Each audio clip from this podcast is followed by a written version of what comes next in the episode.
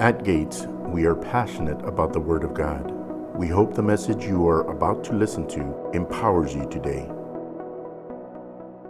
I wonder today, as we look at what's happened, as your pastor just referred, there's been some real ups and downs that's happened over the last several years. Would you agree?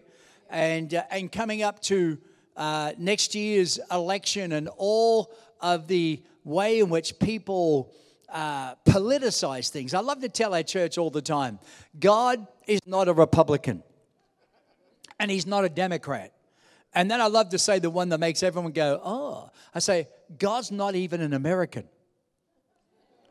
He's the God of the universe. Can you say amen? He's the father of us all.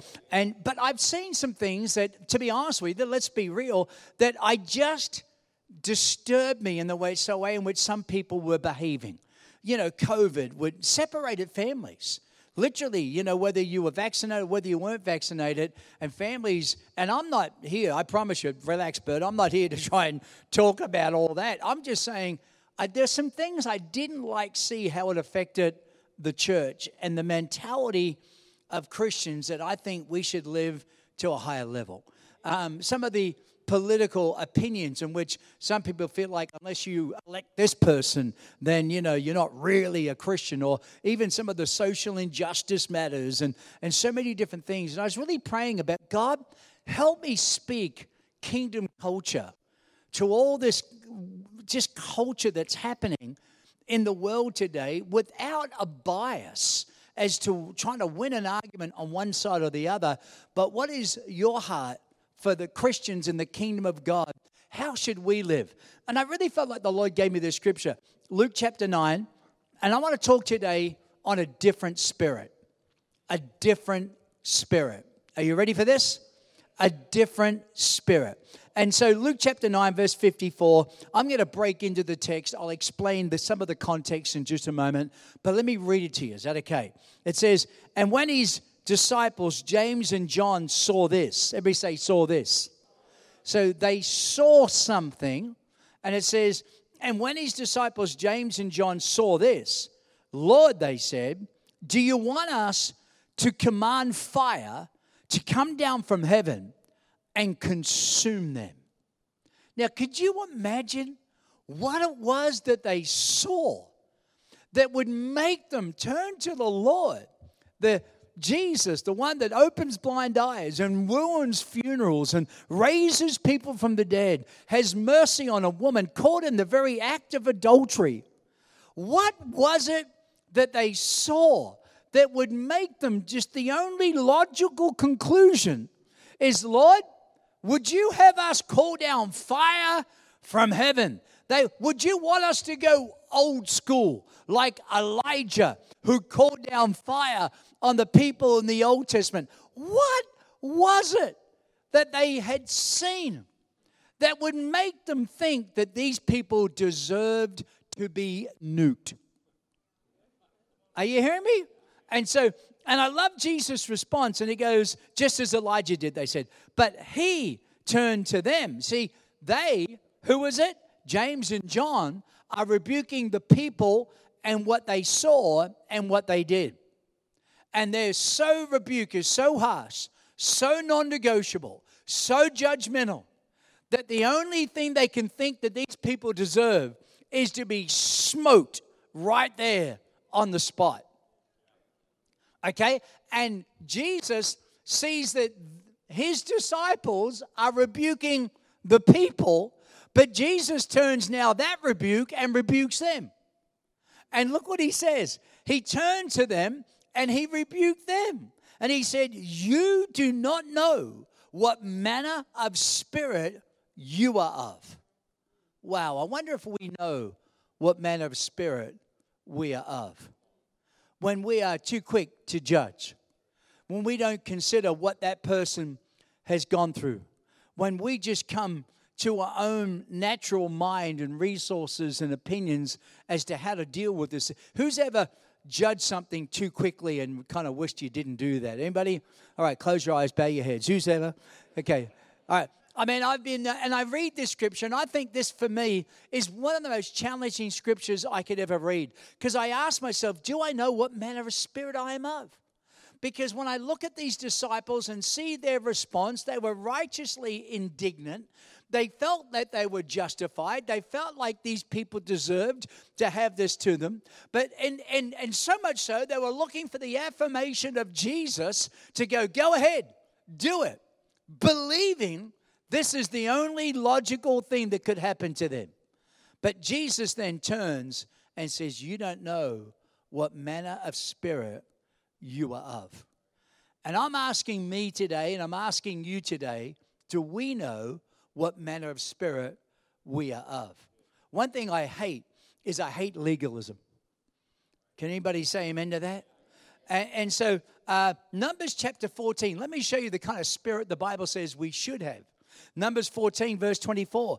But Caleb, my servant, because he has a different spirit in him, and he has followed me fully, I will bring him into the land where he went, and his descendants will inherit. The Bible says that Caleb had a different spirit. So I preached this for four, excuse me, four weeks in our church about a different spirit. And do you know who the biggest impact this message had? Uh, now, whenever I'm preaching, I've got one finger pointed there, but I got four pointed back at me. So I want to make sure, number one, I'm doing the very best I can to live to this message. But beyond me, do you know who the biggest impact this message had? It was on my wife. All of a sudden, I went, honey, you're different.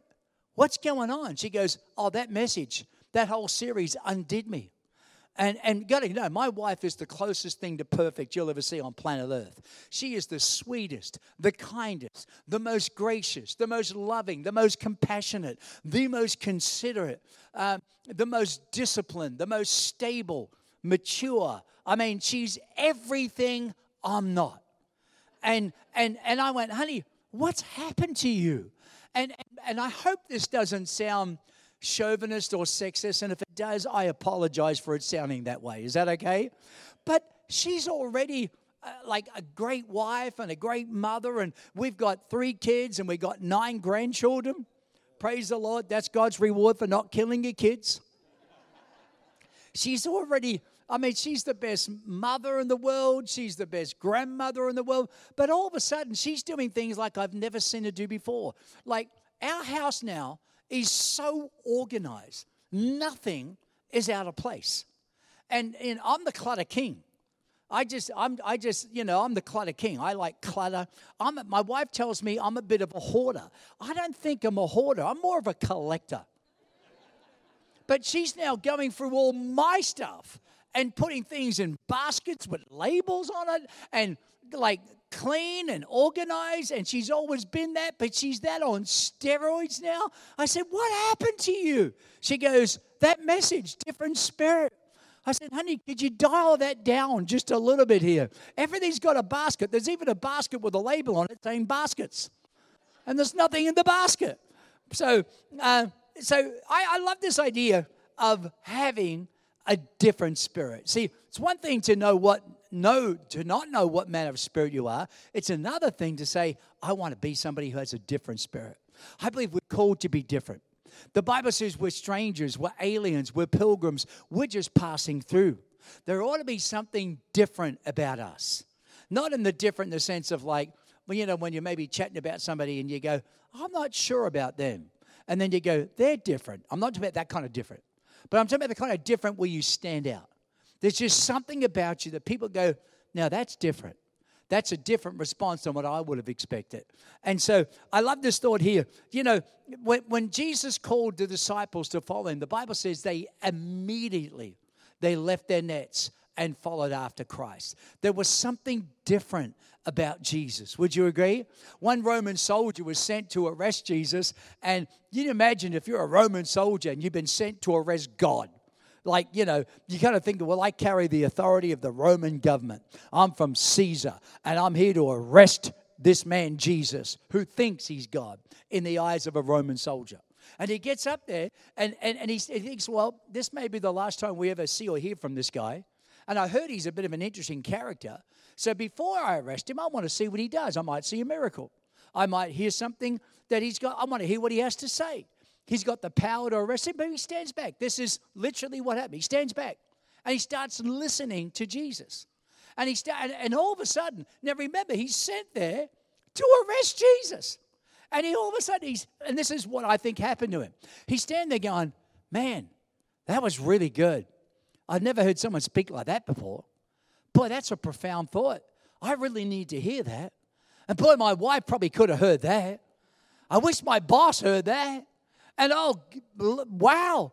And he was so taken with what Jesus said. Did you imagine this? Sent by the Roman government, a Roman soldier, to arrest Jesus. And he's so taken by the words of Jesus that he walks back to where he was sent from. And they're all waiting, going, Where is he? And this Roman soldier goes, Where's who? And they went, Jesus, we sent you to arrest him. And he goes, Oh, oh, that's right. And listen to what he said. Never a man spoke like that man. He was different. He was sent to arrest Jesus, but instead he was arrested by the words of Jesus. And I'm praying today that this message would challenge you and I to know what manner of spirit we are of. That we would determine in our hearts we're going to be different than the world. Can you say amen? We're not going to be carnal and worldly, and we're not going to be sitting on the side of judgment or harsh or a, a grace that is so free that it gives permission for people to never change. But I'm praying today we're the kind of people that say we're going to have a different spirit. Can you say, not just Christian in name only, but we're going to be a different spirit. So I wrote down a few characteristics of what I think in Scripture, what it means to have a different spirit. Are you interested? Anybody want to know a little bit more about what it is to have a different spirit? Amen. So here's the first one. Different spirited people, listen to this, write this down if you got pen and paper, are quick to lead. Are quick to lead. Joshua 3, verse 1. The Bible says when, when Moses died, he said to Joshua, Now listen, Joshua, as I was with Moses, so I'll be with you. And, and, the Bible talks about Caleb, who had a different spirit, but the other person that the Bible names in name that has a different spirit is Joshua. Joshua and Caleb were the two spies that brought back the positive report. Everybody else was negative. Everybody else was negative Nigel. You know, some people are so negative, you put them in a dark room, they develop. Amen. But these two came back saying, We can do this. We can take this land. We can, we can defeat the giants. They're but bread for us. But look what the Bible says. When God spoke to Joshua, now, when he let me just contrast it. When he spoke to Moses, remember what Moses did? Who am I? Who are you? Send somebody else. I can't speak properly. And God ultimately used Moses, didn't he? And got the children of Israel out of Egypt and into the wilderness. But it was God who used Joshua to get them into where he promised them. But look at the difference between Moses. God, who am I? I'm a nobody. Nobody loves me. Everybody hates me. How many know this song? Think I'll go eat worms. That's what I sing to my grandchildren when they start getting all sad and miserable. Uh, and, and, and Moses doesn't want to go, send somebody else. And listen to Joshua chapter 3. God says, Moses is dead. Now you get up, you arise. And the immediate response of Joshua. Watch this. Joshua rose early in the morning. Another translation says it even better. Next morning, Joshua, after God spoke to him, the very next thing Joshua did was get up and he set out from Acacia and into and came to the Jordan, and he and all the children of Israel lodged there before they crossed over. Can I tell you, when you got a different spirit, you're not waiting to see what God's doing. You are quick to respond to what God says to you. Two thirds of God's name is go. What are you waiting for? Some people have got to get off their blessed assurance Amen. When God speaks to you, you got to do what God tells you to do. You don't wait and see what the crowd does. You don't wait for everybody else. When God speaks to you, like your pastor talked about this morning, amen. I'm going to embrace what the Word of God says and I'm going to be quick to lead. When there's an opportunity to step up and serve, you're not seeing who else is serving. If there's a need in the house of God, in the nursery, in the volunteering or ushering, you are there. You are serving. You are quick to lead. You're not waiting for three confirmations and an angelic visitation. If there's a need, what can I do? How can I help? I'm here to serve. I am quick to lead. Come on, that's a different spirit. People who will act immediately on the purposes of God. Amen. That's a different spirit. God, give us a church of people with a different spirit. I mean, we're here, we're quick. We don't come in the church. The service starts at 10:30. We're not rolling in here at 10:35. Amen. Now, if you got here at 10:35, grace be unto you. But now here's the word. Are you ready for it?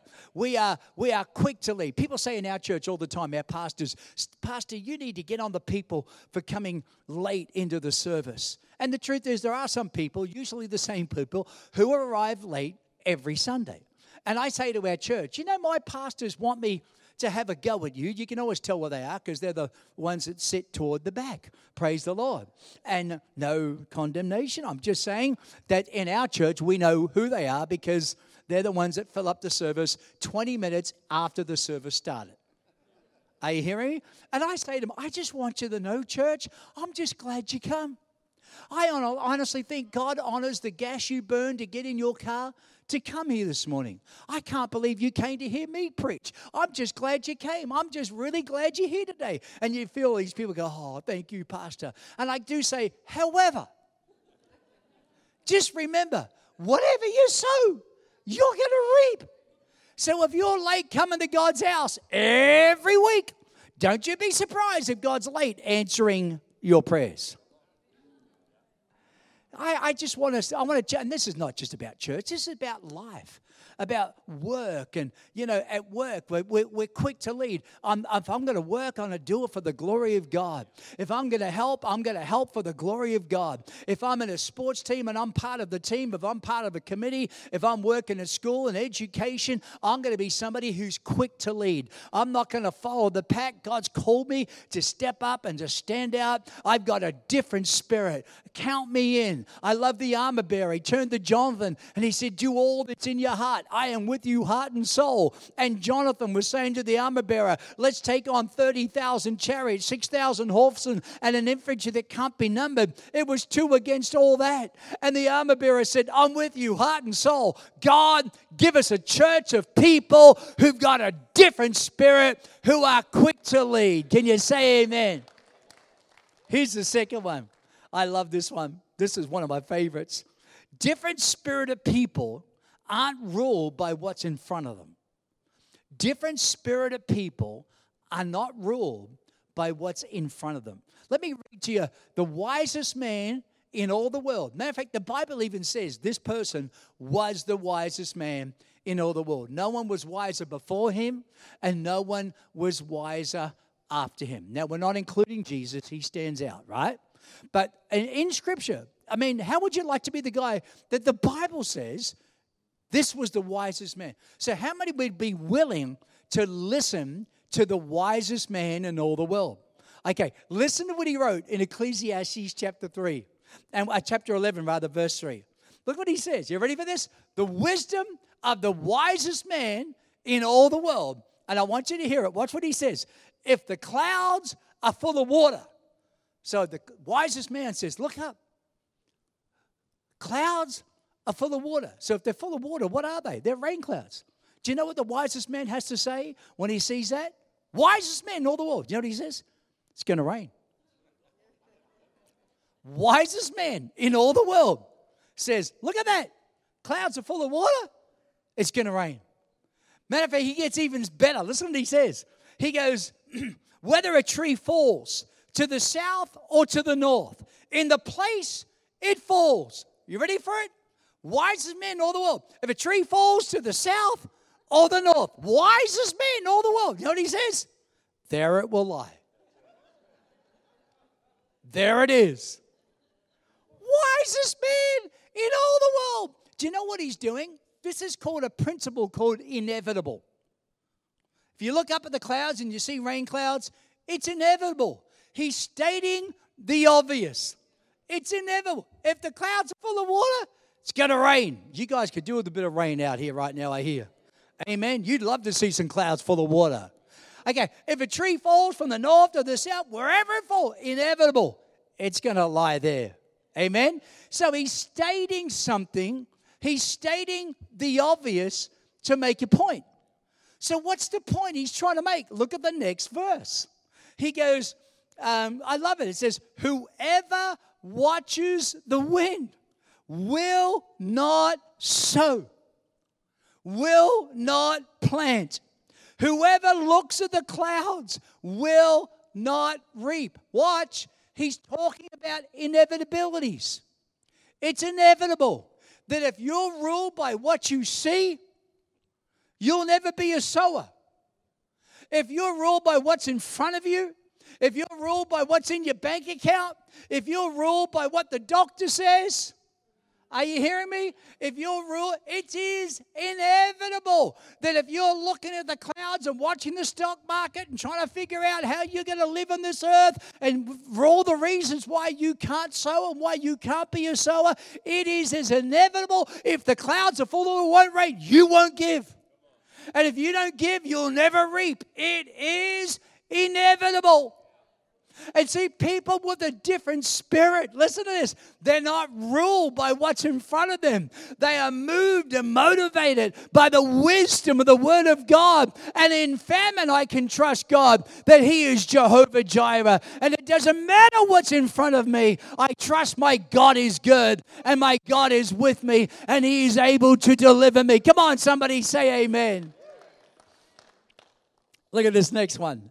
Number three a different spirit. People with different spirit, with a different spirit. I want to be different. Anybody else?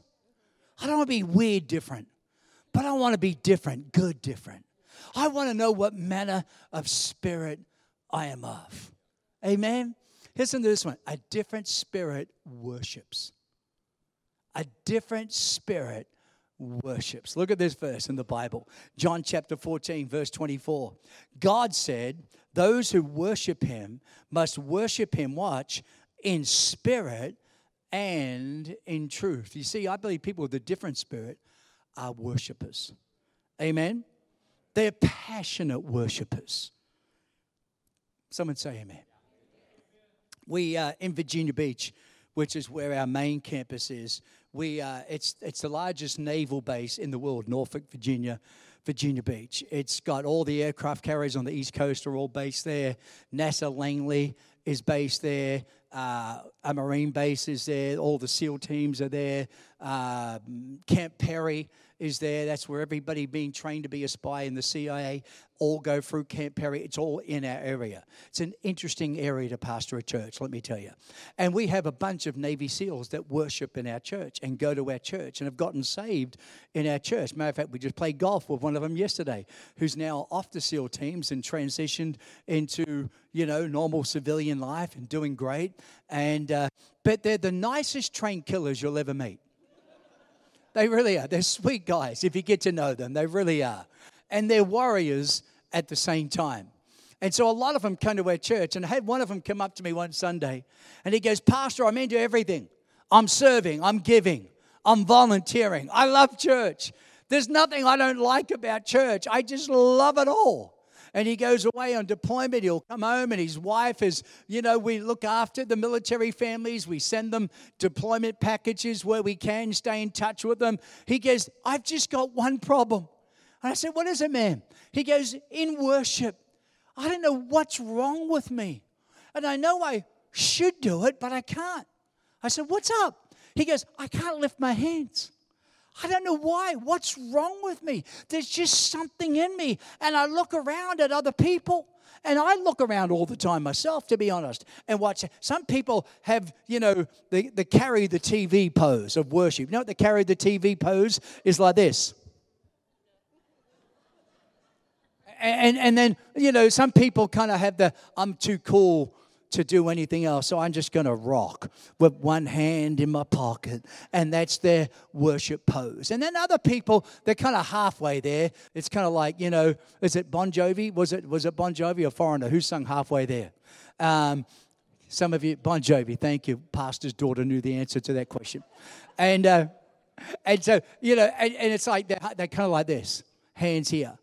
And, and, and, and, and there's others who are kind of like, you know, I call them the, the windmill Christian. They're kind of this, you know. And, and, and, and, and there's other people, I call them picking grapes. They're like, and, and, but this guy, he says, What's wrong with me? And I looked at him, I said, It's so easy. I know exactly what your problem is. He goes, What is it? I said, You're a Navy SEAL. You were never trained to surrender. It's not in your training, man. But the Bible does say, Blessed be the Lord my rock, who trains my hands for war and my fingers for battle. And God gave you the desire to become a Navy SEAL. And may you be a good one. And may you be an elite soldier. May you be the warrior of warriors. And when you face your enemy, may you take your enemy down. Come on, somebody. And may you never surrender to your enemy. But my friends, he who made you, the King of Kings, the Lord of Lords, the Lion of the tribe of Judah, you might just want to surrender to him because he gave you the gifting and the calling. And he went, I got it. Next Sunday, he's in church. You should have seen him. Oh my gosh, his hands, I call it elbows above the ears. He was the highest hand raiser, and he looked at me and he gave me a wink. I got it, Pastor, and I want to encourage you people with a different spirit. They're worshipers. You're not ashamed. You're not shy. You're a passionate worshiper. And come on, so let's give God a praise break right now. Be a worshiper. Here's a thought worship's not a pose, worship's not a position. Remember Jesus talking to the woman at the well, which is the scripture I just read. And he said, she was arguing about where we're to worship. And you Jews say you're supposed to worship there, but we say we're supposed to worship here. And I love what Jesus says worship's not a pose, it's, it's not a position. This is not worship alone. Can you say amen? But it is a sign of somebody with a surrendered heart. It is a sign of somebody who's got a different spirit. You're not too school for school. And so Jesus said, Don't just think worship's a place. When you come to church, that's the place where you worship. We worship everywhere we go. Can you say amen? Your work is a reflection of your worship because you bring a tithe of your work, which is what you've done. And that's a, a sense of worship. I'm worshiping God in my work and I'm bringing what I've earned from my job into the house of God. And I'm worshiping God not just with my pose and not just the place where I'm standing, but I'm giving God worship from my work. I'm saying He's my source in Jesus' name. Amen. And worship is not a platform. I want to encourage us. Let's be people with a different spirit. Can you say amen? Number, is this helping anybody? All right, number four, I love this one. A different spirit has hope. In the world today, let me tell you, there's so much doom and gloom out there, isn't there? And it's like, you know, and you'll hear it. I promise you, you'll hear it coming up to 2024, the end of the year, and you're going to hear it. And this is, I promise you, I am by no means being political, but you'll hear it on both sides of the different views and camps. People are going to say, This is the most important election in the history of the world. And never been a more important election than ever before. And what they're doing is trying to rally their base. I get it all. But sometimes I do kind of think it is the corrupt calling the corrupt corrupt. Because they're trying to promote fear to motivate people. And I'm thinking, let's be different than that. Let's actually know who it is that we are going to vote for because God's given us that right and that freedom. Amen. But let's not be motivated by fear. Let's have a different spirit. Can you say amen? Let's, let's be intelligent. Let's be prayerful. And I say this to our church all the time. I don't care who you are. If you're a Republican or a Democrat and you disagree with Scripture, I'll slap you. Amen. Some, some, some views are align more with the Bible than others, and that's for a discerning person to figure what that is. Amen. But I want to say this one Romans 15, verse 13. Listen to this. May the God of hope, everybody say hope. The God of, the God of, fill you with all joy and peace in believing that you may abound in. He's the God of, and He wants you to abound in. And by the power of the Holy Spirit, can I tell you, a different spirit has hope. They are not hopeless. Oh God, the world's coming to an end. Amen. Some people love to sit at the rapture bus stop and they're talking more about the Antichrist. They want to talk about all the signs of the end times, and this is the end, and it's it's all and God is judging, and it's all doom and gloom. But the Bible says He's the God of hope. And the Bible says we're supposed to abound in hope. I remember as a little kid and growing up in New York City, and I remember we used to have these drills. How many remember this? Let me just age yourself right now. We used to have these drills where they taught us, you know, things like better dead than red. Anybody remember this? One or two people, and we used to have to get on our hands and knees and crawl under the desk and figure a way out as an exit way in case we ever get attacked by the atom bomb. Anybody? Anybody remember? And I'm thinking, as a little child, that's some pretty dark stuff to deal with. Amen. And then in the church, the church was preaching Jesus is coming back. And then there was this thought about the end of the world and, and it's all, you know, doom and gloom. And you'd ask young people, what do you do with your life? And most young people back in those days, I'd like to just be alive when I'm older. Because everything they've heard has got no future to it because it's such doom and gloom. And then in the church, we said Jesus is coming back. So why have a vision for the future if he's coming back? And we have paralyzed the church because we sat at a rapture bus stop rather than think what Jesus said occupy until I come again. Be busy building the kingdom, preach the good news. He's the God of hope. And may you be abounding in hope. And I believe people with a different spirit are dealers in hope, not dope. Hope. We ought to be hope dealers. We ought to be people who've got hope for the future. Can you say amen? This morning I figured it out. I just was driving here and I turned to Bert and I said, You know, I just realized that tomorrow morning I'll be preaching here in Kerrville. My wife is my wife is preaching in our Wade Wilson campus in North Carolina. My son Josh is preaching in our main campus in Virginia Beach. My son-in-law is preaching in our Norfolk campus, and my other son is preaching in Fellowship Church in Dallas, Texas this morning. Our whole family. And you know what we're all trying to do? Proclaim hope. He's a God of hope. May the God of hope cause you to abound in hope. If you're facing sickness, I got hope for you today. God is your healer. If someone's not walking with God, I got hope for you. He who began a good work in you will bring it to pass. If you're today feeling like you're depressed, I got hope for you. Listen, the joy of the Lord is your strength. He is the lifter of your head. Greater is He that's in me than he that's in the world. If you're facing financial challenges, I got hope for you. He is Jehovah Jireh, and he will supply all your needs according to his riches and his glory. Come on, somebody, give the Lord a hand. He's a God of hope. Where does all this doom and gloom come from? People who don't have a different spirit. Listen to what it says Romans 4, verse 18. It says, against all hope. I love that verse. Against all hope. Abraham, in hope, believed. And so he became the father of many nations, just as it has been said to him, so shall your offspring be. Now, we read that and we think that's nice, against all hope, in hope. It's a cute little ditty. It's a good way to say it. Against all hope, Abraham in hope believed. But what does it mean to be against all hope? Well, let me tell you what the Bible says. Abraham, listen to this, faced the fact that his body was as good as dead. What does that mean? God said, You're going to have a son in your old age.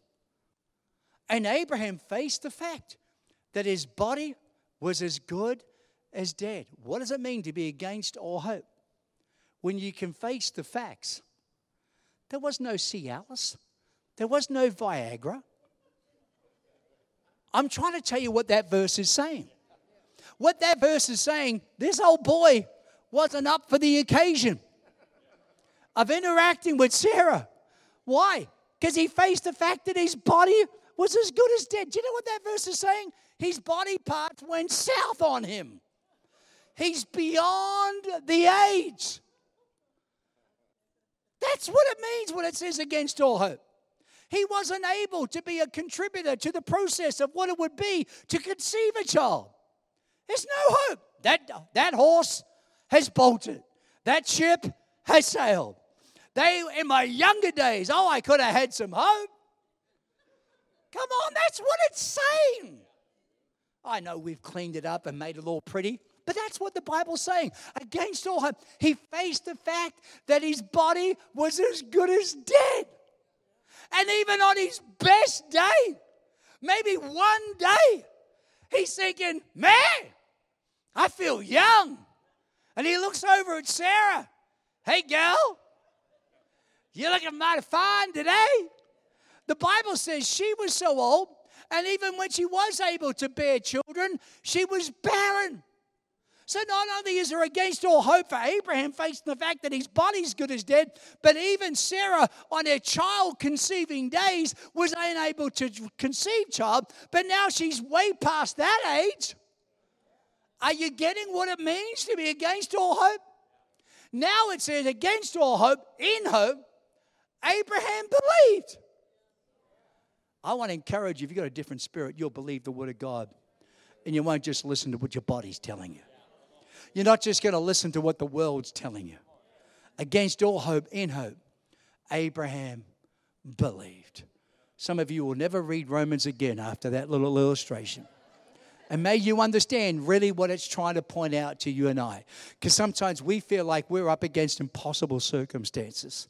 It says, Yet he did not waver in unbelief concerning the promises of God. That's a different spirit.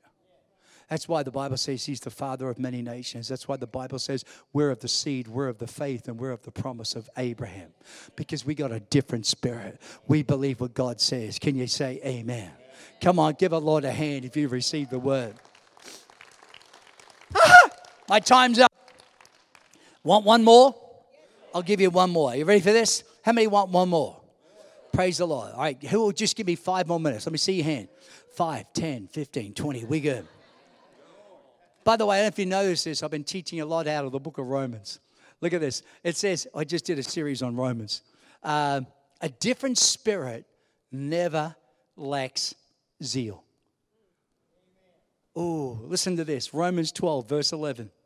Never be lacking in zeal, but keep your spiritual fervor serving the Lord. Never be lacking zeal. That's a compelling scripture.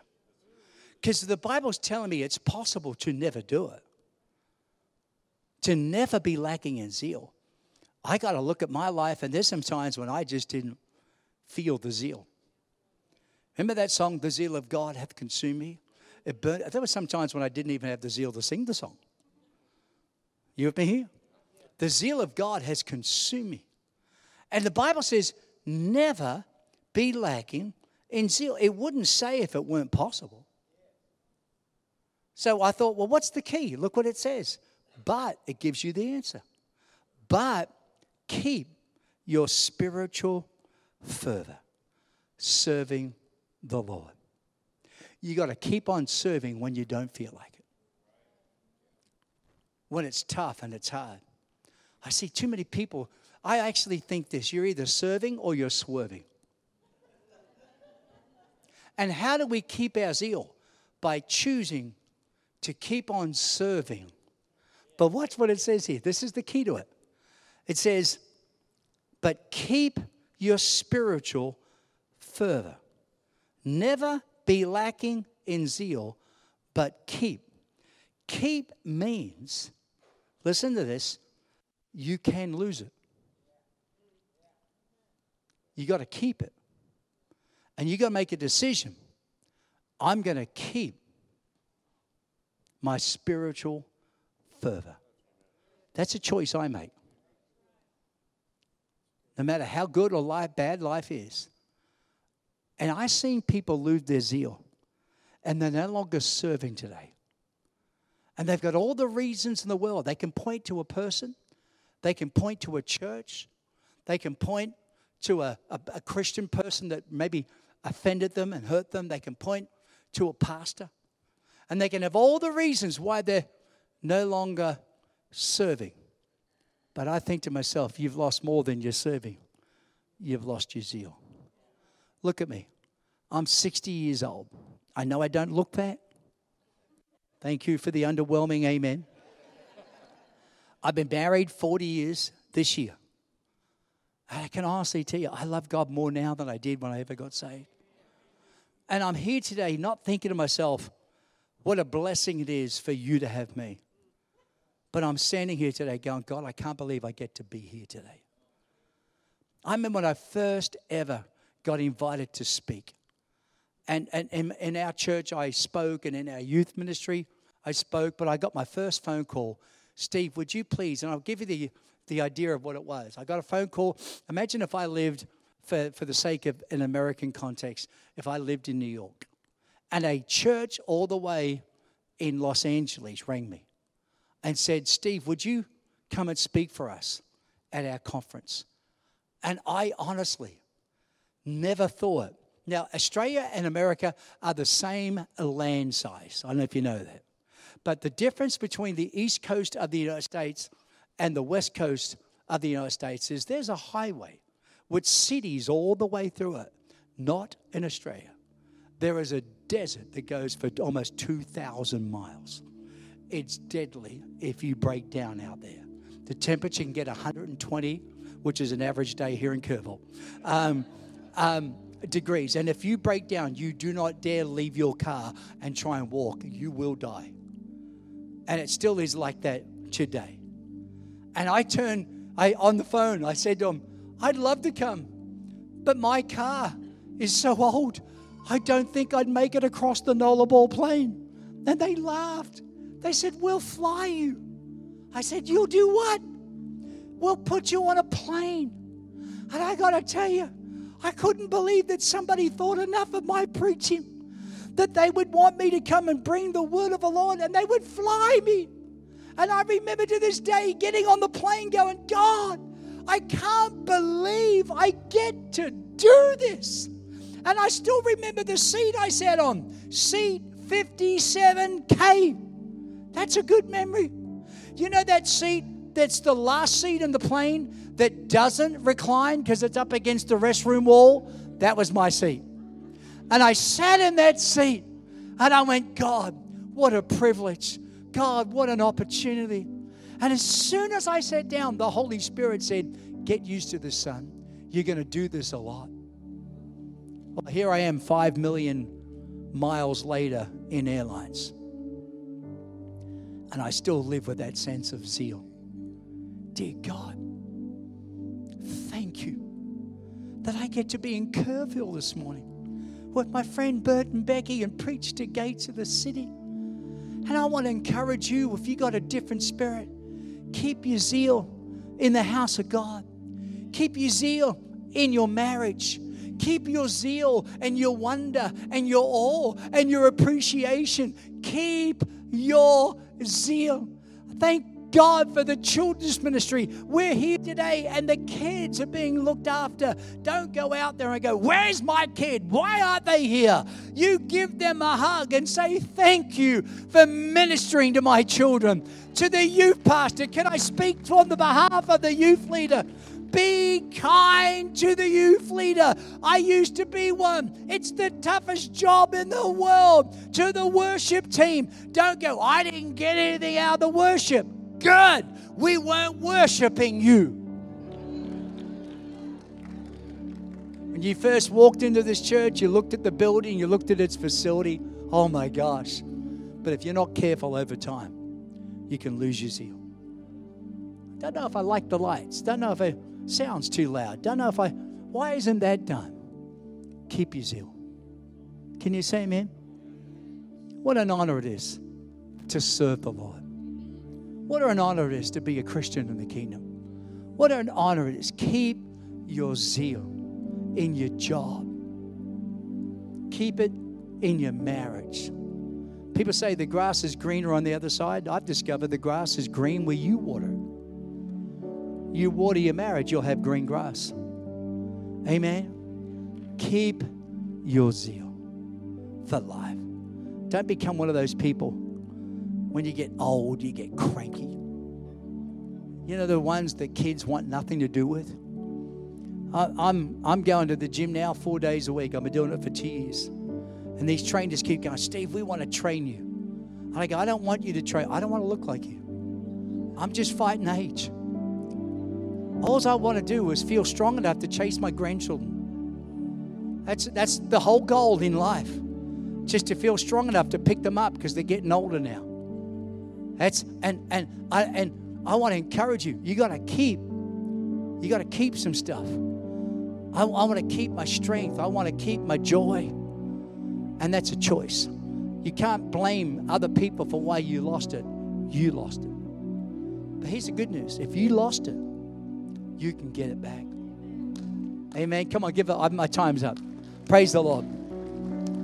I asked you, pastor, I said, How long do you want me to preach for? And this is what he said to me. He said, Steve, you can preach till 4 p.m. But everybody walks out of here at 12 noon. Praise the Lord. Amen. Do you receive the word? Can we have a different spirit?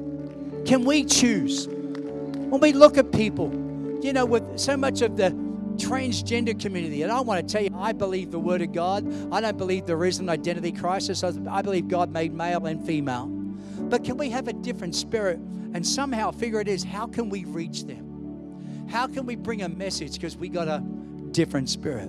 When it comes to LGBTQ, don't get me wrong. God made Adam and he made Eve. Marriage is between a man and a woman. But how, God, can I have a different spirit to reach them, to show them love and mercy and yet grace and truth? Can you say amen? That's my prayer. That's what this verse to me is speaking to me about. How can I have a different spirit? Uncompromising on the authority and the clarity of Scripture, but also showing a different spirit, how I can win them to Christ in Jesus' name. That's everybody, rich and poor. Amen. Politician to a prostitute. I want to reach everybody. How about you? Thanks for listening to today's episode. If you enjoyed it, we invite you to share it with someone in your life. We would love for you to connect with us on Facebook, Instagram, and YouTube. You can also download our app and stay connected to Gates and access to the Word of God anytime you need it. We are believing that the seed of today's word is going deep in your heart and that you always remember God is more than enough in every situation of your life.